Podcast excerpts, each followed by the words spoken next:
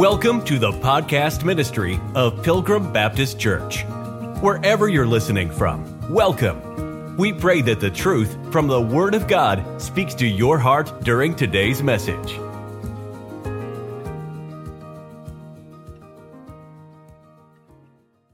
Romans 8 is what we're looking at, two verses. Let's read those verses. Uh, Bible says, Who shall lay anything to the charge of God's elect?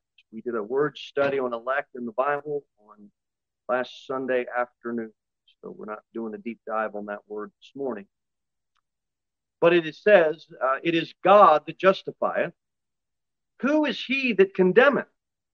It is Christ that died, yea, rather, that is risen again, who is even at the right hand of God, who also maketh intercession for us. Romans chapter 8 is such a beautiful mountaintop of glory.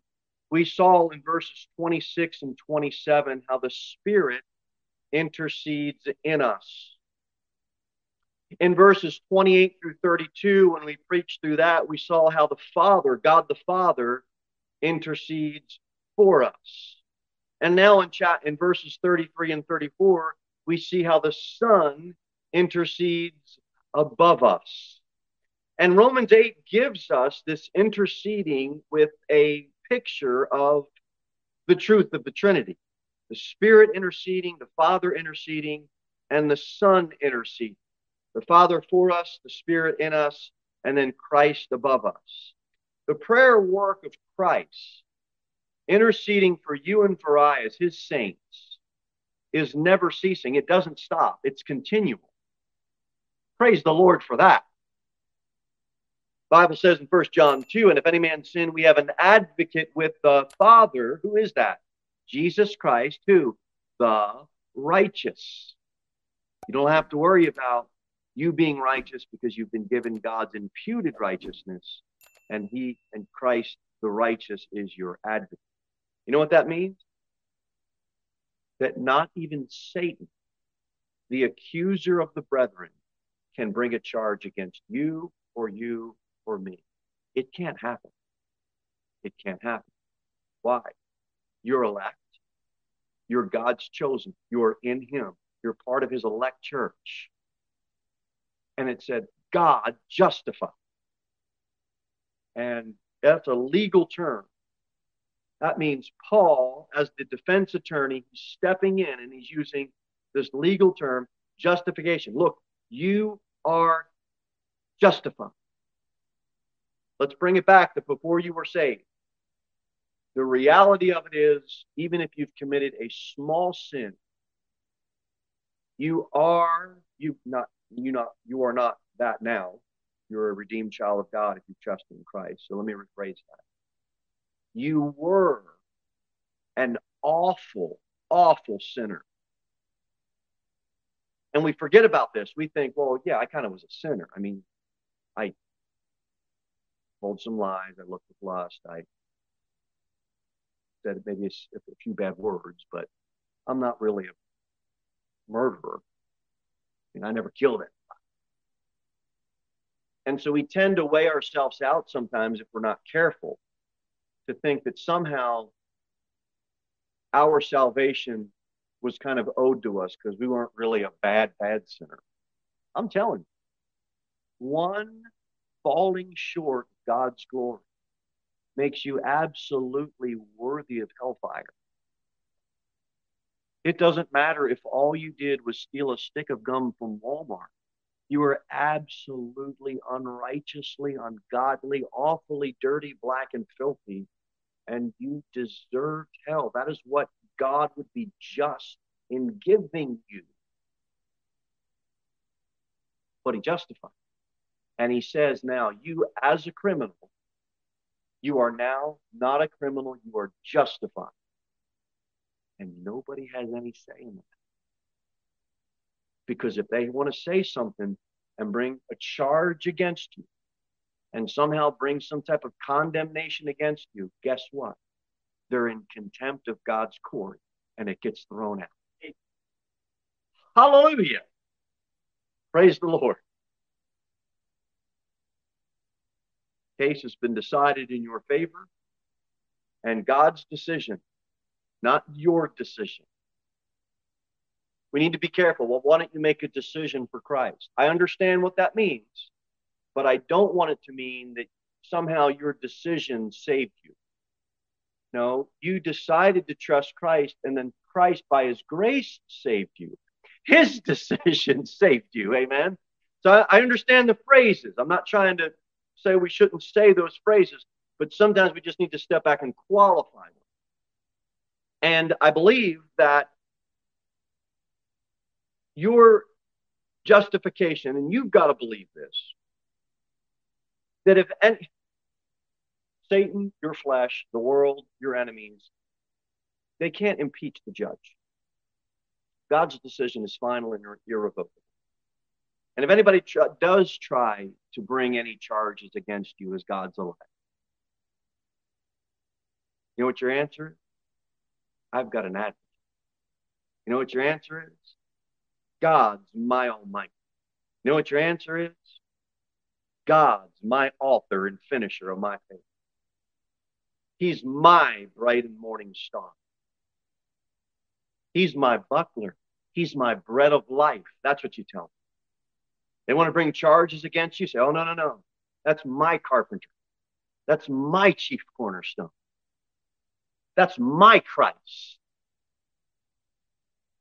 He's delivered me. That's why he's my deliverer. He's got me safe. That's why he's my fortress. He's my God. Amen. He's my good shepherd. He's my head. I feel safe because he's my high priest. He's my high tower. He's the horn of my salvation. He's the horn of your salvation. You cannot have a charge brought against you. That person would be in contempt of the holy heavenly court, and you can't impeach the judge. How's that? That's my Jehovah Jireh. That's what Abraham said. The Lord will provide. God told Abraham he would provide himself a lamb. Praise the Lord. He's my Jehovah Shalom. That's what Gideon said. He said, The Lord is my peace. I'm justified by faith and I have peace with God. And so do you. Guess through who? The Lord Jesus Christ. He's my Jehovah Shalom. Amen. He's my Jehovah Nisi. That's what Moses said. The Lord is my banner. That banner of victory that Moses can lay claim to. Bible says, thanks be to God, which giveth us the victory through who? Jesus Christ our Lord. You're a victor. Stop living in retreat. Stop living in depression. Stop living as if you're somehow a loser. Stop living as if somehow that you're not worthy. You don't have any worth. Christ gave you his worth. Get a hold of that and live like it. You can wave the banner of victory in Jesus Christ. Every single one of us sitting in this room this morning is a scrambled. And God said, I'm going to make intercession. Psalms 83 says, whose name alone is Jehovah. We're the true Jehovah Witnesses, amen. Not the false Jehovah Witness.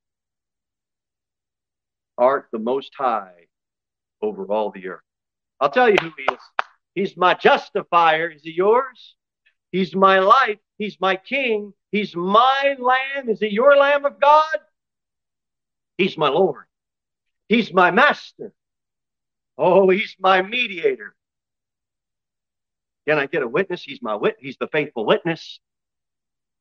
Amen. He's my redeemer. You know what else he is? He's my rock. Is he your rock? You know what else he is? He's my righteousness. You know why? Because I wasn't right. And he made me. He imputed his righteousness to me. I'm telling you, he's my savior. You know what he is to you? Your savior.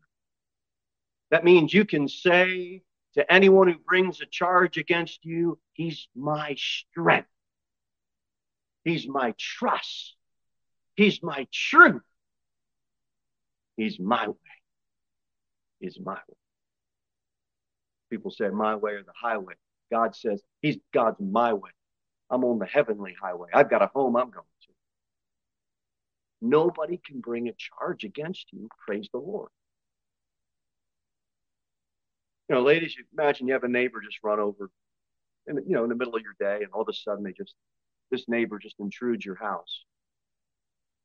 Uh, but when this neighbor comes in, she just gets right in the mix of it and kind of helps. Oh, okay, we're, we're, doing laundry, and then we got this cooking, and we're cleaning out this room, and we're getting all this organized. And all of a sudden, the intrusion of that neighbor coming by wasn't really an intrusion at all.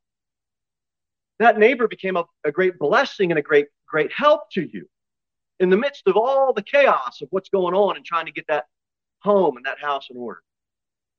You know, men, you think about it. You're logging trees. You got trees falling all over the place. You're trying to, you know, uh, cut back wood and trying to split wood. And all of a sudden, the neighbor comes over.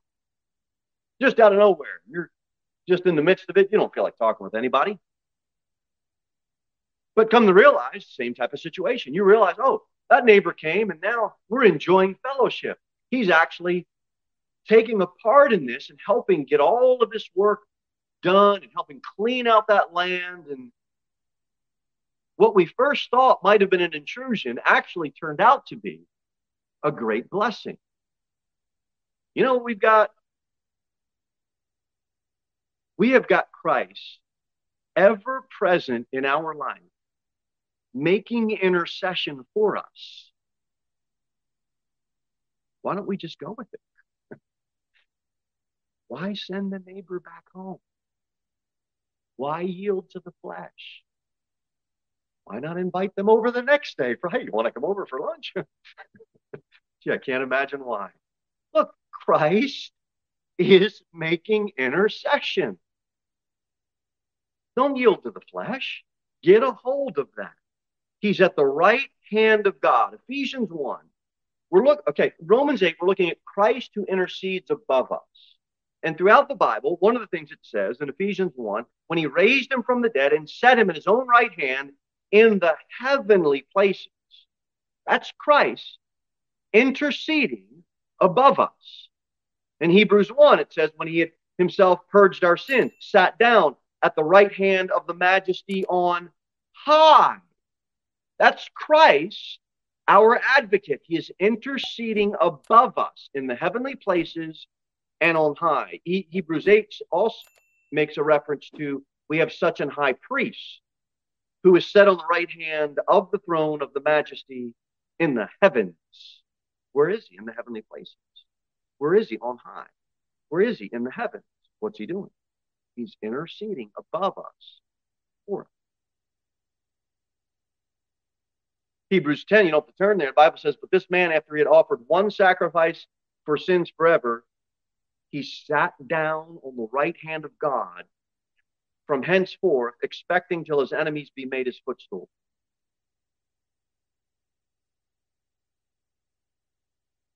You know what a footstool is.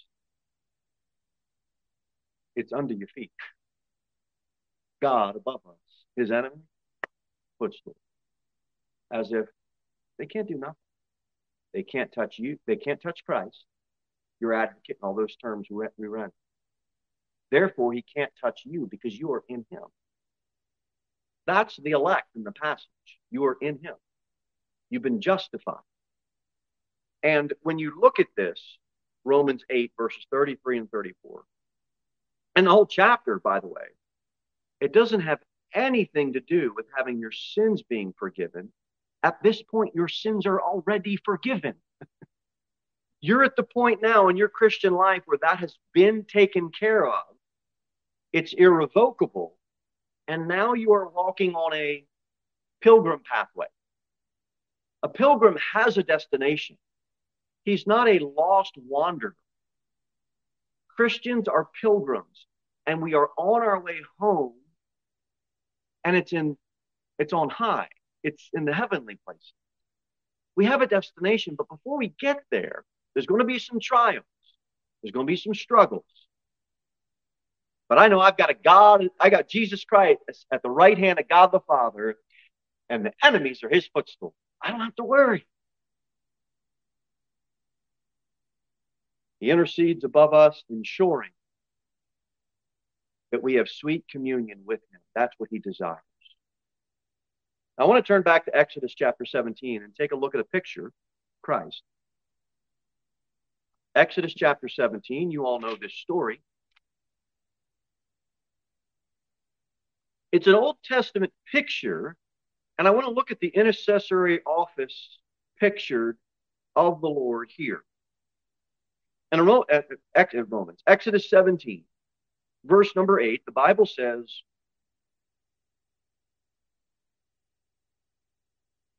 Then came Amalek and fought with Israel and Rephidim. Moses got a little bit of a problem here. And you're going to have a little bit of a problem. So, so is I. You know what the problem here is? Amalek is not going to be beaten without a fight. And you know what we need to get a hold of? The enemy isn't going to be defeated without a fight.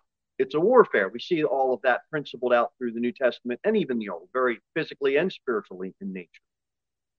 It, it's going to be a fight. Now, you want to get your flesh under control, that's going to be a fight. You better yield to the Spirit. People coming against you, you're going to need some Christian friends and fellowship to help you get through that. It, it's going to be a fight. And we see that pictured very clearly in the eighth verse. Your sin and your struggle with sin is going to be real. I don't care how long you've been saved. Your flesh didn't get saved, and it's not going to get saved until you get a glorified body. And unless we get raptured now, that's not going to happen. So the, the battle that I have and you have with sin in our flesh, it's a real struggle. It's going to be there. You have spiritual enemies, and I have spiritual enemies that we have to contend with. And let me just tell you have you made the decision to follow Christ in your Christian life? I don't mean are you saved. I know most of us, if not all of us, are saved. We know that we're justified and we know we have a home in heaven. But my question is Have you made a decision to follow Christ here on earth? If you have, you can't avoid you can't avoid this next phrase I'm going to say. The war is forced upon you. You don't have to look for the fight. You don't have to look for the enemies. If you are choosing to follow Christ in this world by default, that war, you have a you have enemies and a war and a battle, and it is forced against you. You can't stop it. It will be there. That's what's going on here in in in, uh, in Exodus, and it's a a picture of we can take some application for us as New Testament Christians. Now look at verse number nine. And Moses said unto Joshua, Choose us out men and go out, fight with Amalek. Tomorrow I will stand on the top of the hill with the rod of God in my hand. So Joshua did as Moses had said to him and fought with Amalek. And Moses, Aaron, and Hur went up to the top of the hill. Joshua's going to fight. Moses is going to stand on the top of the hill. And you know what Moses believed? The same thing we believe, or we should believe. Each person should do their own work. If I'm going to go out and preach, then maybe you're going to pray. If you're going to go out and hand out tracts tomorrow night, maybe I'm going to stay home and fast. If some youth are going to be going out doing something, uh, youth activity or something at a camp meeting, maybe maybe the saints need to pray pray and fast about that. If somebody's going to vacuum the church house, someone's going to have to clean out the parking lot. If someone's going to clean out the parking lot, somebody's got to do the toilets somebody's going to do the toilet, somebody's got to get food prepared. If somebody's going to get food prepared, someone's going to have to preach. Someone's going to have to preach, somebody's going to have to pray. Somebody's going to have to pray, somebody's going to have to lead music. Somebody's going to lead music, somebody's going to play the piano. Somebody's going to play the piano, somebody's going to have to sit there and lift the hymnal and sing. You know what Moses believed? You stay in your lane, I'll stay in my lane. now, look, maybe there's some crossover in that. I'm not trying to be dogmatic on things, but I think we get the point. Everybody had a job to do. Praise the Lord. Praise the Lord. Look at verse number nine again. Tomorrow I will stand on top of the hill. What's he standing with? The rod of God. What are you going out with? The sword of the Spirit. It's sharper than any two edged sword. You better go out with that in your heart, in your hand. That's what you get divine help with. The Bible says, Let us therefore come boldly into the throne of grace, that we may obtain mercy and find grace to help in time of what? Do you have some needs in your life? Maybe you need to pick up the rod of God. Not Moses' rod. I'm talking about sword of the Spirit. The Word of God. We put it down. I like to preach with the Bible. I like to sing with the hymnal. I like to open air preach with the Bible. Even if I just have it in my hand.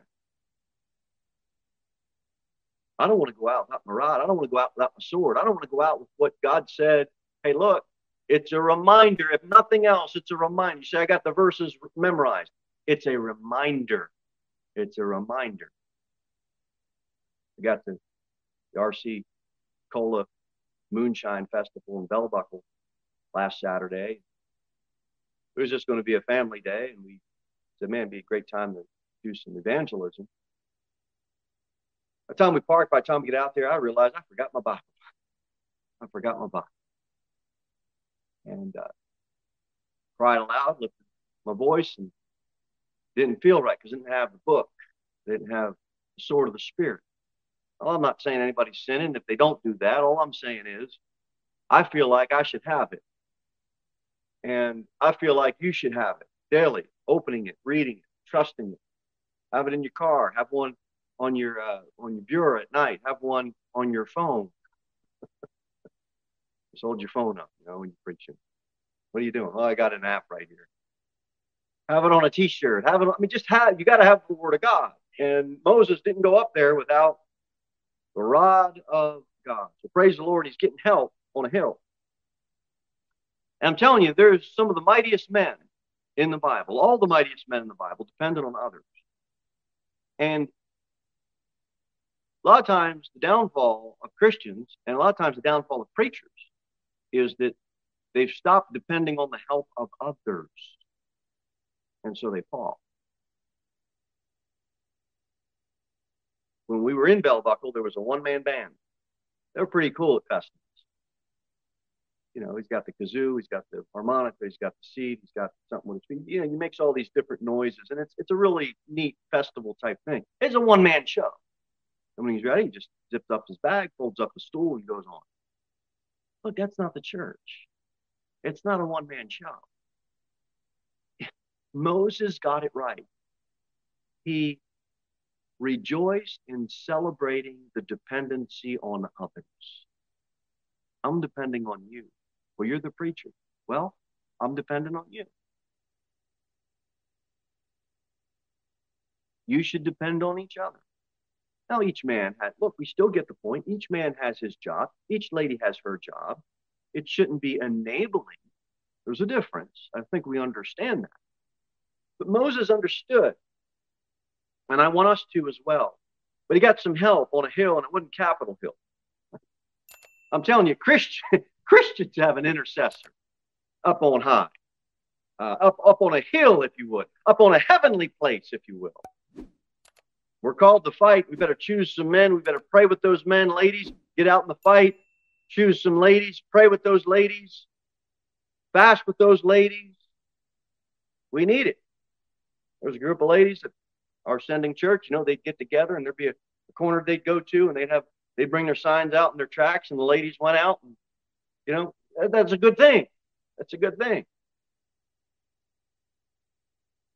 We need to depend on each other. We need to get out there and do the Lord's work. The Bible says in 1 Timothy 2, I will therefore that men pray everywhere, lifting up holy hands, without wrath or doubting. Now, it's a New Testament verse. Moses is going to get some help. Moses is going to get some help. Watch what it says. Verse number 12. Back up to verse 11. And it came to pass when Moses held up his hand. Do you think he held it up with wrath or doubting? I don't think so. You know what's going to happen after you have your hand up for a while? It's going to get tired.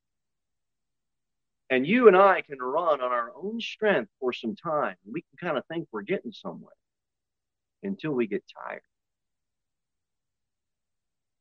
You know, that's a picture of fasting. You can run, you get good nutrition on your body, you can go for some good time. You start fasting, you know what happens? You get weak. You need somebody to hold you up. Who's that going to be? The Lord. He can do more spiritual help in your life and mine if we make it a point pray and fast. Moses. In verse number 11, and when he let down his hand, Amalek prevailed. But Moses' hands were heavy.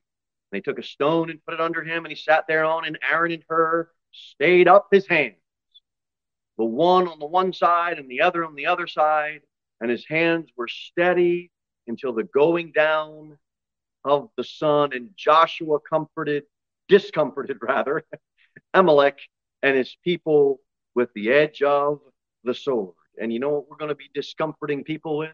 The sword, the two edged sword, the one that's sharper than any other sword.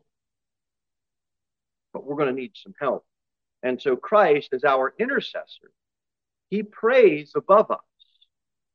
We are working for him. He is interceding and praying above us. He's doing that continually. And as we think that we are being unsuccessful because we're trying to run on our own steam, his intercession is always successful. You don't have to worry about failure on the Lord's part. You try to start your car, it works until it doesn't work. And then you start it, don't work. You can't trust it. It's not a continual successful thing all the time. That is not true with God. His intercession above us, the starter doesn't go bad. It is continually successful. Go to Hebrews 12. Bible says in verse number two, looking unto Fox News. The oh no, doesn't say that. looking unto Alex Jones. That, that's not in the text either. Looking unto Jesus. We get distracted by looking unto other things. I understand we got to stay uh, abrupt on what's going on in the world, but how much? How much do we actually need to know? I thought we're supposed to be simple concerning. And we need to keep our eyes more on Jesus than we do on whatever the news outlets are putting out. Guys, they're all liars. All the news outlets are liars. They're giving you their take on it. And you might agree with a little spin of one take as they got something spinning in the back that's a lie. But I can look unto Jesus, the author and finisher of our faith, who for the joy that was set before him endured the cross, despising the shame, and is set down at the right hand of the throne of God. I want to live a holy life probably don't look at the Hollywood music videos and movies. Look unto Jesus. That's the problem. I just want to live a holy life. Well, what are you looking at? What are you listening? What are you thinking? I want to have holy thoughts. Yeah, but you've been looking at junk all week, and now you're trying to get your mind. Look, you're going to have to come off. It's called um, detox. And you're going to have to start looking unto Jesus. I want to just be more long suffering. I want to be more, I want to have more perseverance. I want to be able to go. On. You got to look unto Jesus because he's the example of suffering. He's the example of holy. He's the example of perseverance. Look at Colossians chapter 3.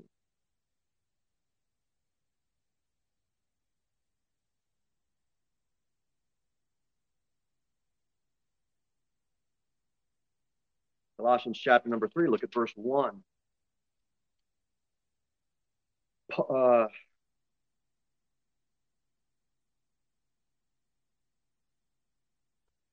If you then, verse 1, be risen with Christ.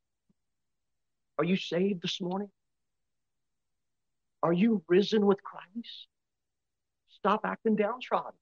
Stop living in defeat. You are risen with Him. Seek those things which are above. That is Christ. He's in the heavenly places, He's on high. That's where our affections should be set. Why? Because God sitteth on the right hand. Uh, be because Christ sitteth on the right hand of God. We're so distracted with trivial worldly trinkets. We have to get our eyes up. Christ is up in the heavenly places. Our affections should be where his affections are. It will enable us to do the work that he has for us down here. He doesn't want us to be connected to down here. He wants us to work for him down here. We're in the business of saving souls. We had a check came in from out of town. Checked the mail and I opened the mail, and so that's how I knew it was a check. But in the memo, it said it's for Pilgrim Baptist Church and a donation. And in the memo, it said for saving souls. Hey. Hallelujah! Now that really makes that makes my day. Why? Because we have a job to do down here. And you know what we need to do it, Jamin? Some mammon, some money, some moolah. As they say in Italy, dinero. As they say in Mexico, pesos. As they say down south, what do they say down south? Is there a word? You picking up what God's putting down? We need we need to get into the business of saving souls. We invest earthly treasures, our money, because our affections are set on heaven treasures and rewards. And we're going to talk more about that tonight, uh, this afternoon at 2, as we talk, get some lessons from Jeremiah. But Christ, get your affections set on things above. You don't have to turn back there, but I'll just give you some concluding thoughts on Exodus uh, 17. It pictures the Lord's intercession on behalf of his people. Moses didn't win because of Moses. Moses didn't win because of Joshua. Moses didn't win because of Hur. Moses won because of the Lord. Why are you going to win? Because of the Lord. We got to do what we did yesterday at the, at the camp meeting. Two claps. Two claps. Come on, two claps and an amen. Amen. We'll try it again. Two claps. Two claps. Amen. All right, now we're at it. Our victory is won. And now we need to realize that the victories are going to be won down here are going to be the same way that they're going to be won the same way through Christ. We can't we can't lose um, sight of that. Moses didn't. And so we don't have to worry about our hands getting heavy because the Lord, we have Christ as our intercessor above us. He's going to lift us up. He's on the high mountain. The Lord will lift them up because he ever liveth to make intercession. intercession. It's God's elect, us, who shall lay anything to the charge of God's elect. Because if somebody could, you'd get depressed and not want to work for him because you're all you're got all this guilt. You don't have any guilt. Sin's been forgiven. Who can lay anything to charge God's elect? Nobody.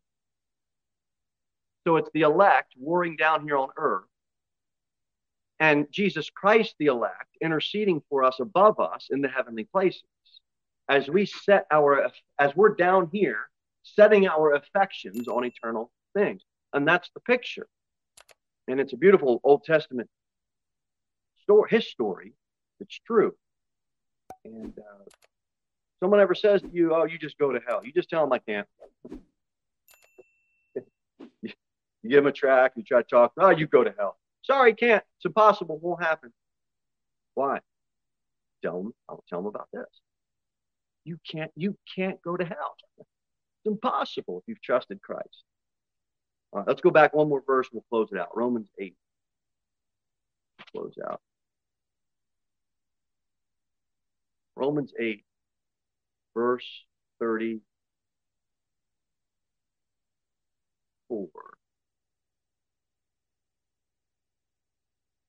Uh, Bible says, "Who is he that condemneth?"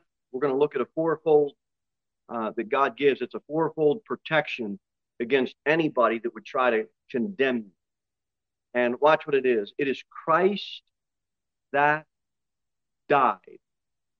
Now, this is the protection in Christ as his elect. You might say to yourself tomorrow morning when you think about your life, well, I have some offenses.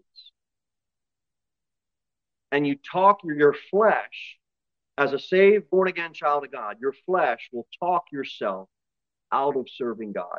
Because you might wake up tomorrow morning and say, Well, I've got some offenses. My life isn't what it should be. Read this verse. Who is he that condemneth? Well, if it's you, read this verse. It is Christ that died. Did Christ die for you? Did he die for your sins? Did he die for your offenses? Then get to work. You can't bring a charge against yourself. You can't condemn yourself. You're in Christ. The second charge is this I just need life. I just feel like I just don't have, I just need to get a life. Watch. Yea, rather, that is risen again. Christ is risen. You have life. For when we were yet enemies, we were reconciled to God by the death of his Son. Much more being reconciled, we shall be saved by what? His life. You don't need a crucifix with a dead Jesus on it. He's risen. He's given you life. People say to you, if somebody says to you, well, why don't you just go get a life? Why don't you get a life? Don't you got anything better to do with your life? Get a life. Oh, I've got a life, eternal. You want to know about it? You've got a life. Third charge. I just feel so ashamed. I just feel so like no one's there for me. I just feel like I don't have a sidekick. I don't I just feel like I don't have somebody to back me up. That's the third charge that either your flesh brings upon you or somebody else might bring upon you. And you know what Romans 8:34 has? The answer. This is the protection found for God's elect saints. You know what he says? Who is even at the right hand of God, who also maketh intercession for us. You need somebody to represent you? Guess who you got? There's somebody on the right hand of God that's representing you. You got the best legal defense in the world. I just need somebody to represent me. You've got the Lord Jesus Christ at the right hand of God. People say, I need an advocate. You've got. Christ ever lived to make intercession. You have an advocate with the Father, and his name is above all names. We went through a good bit of them earlier, didn't we? Name is Jesus Christ, the righteous. No better person. Thank you for listening to the podcast ministry of Pilgrim Baptist Church. We look forward to seeing you in the next episode. In the meantime, you can sign up for our email newsletter at www.pilgrimbaptist.church.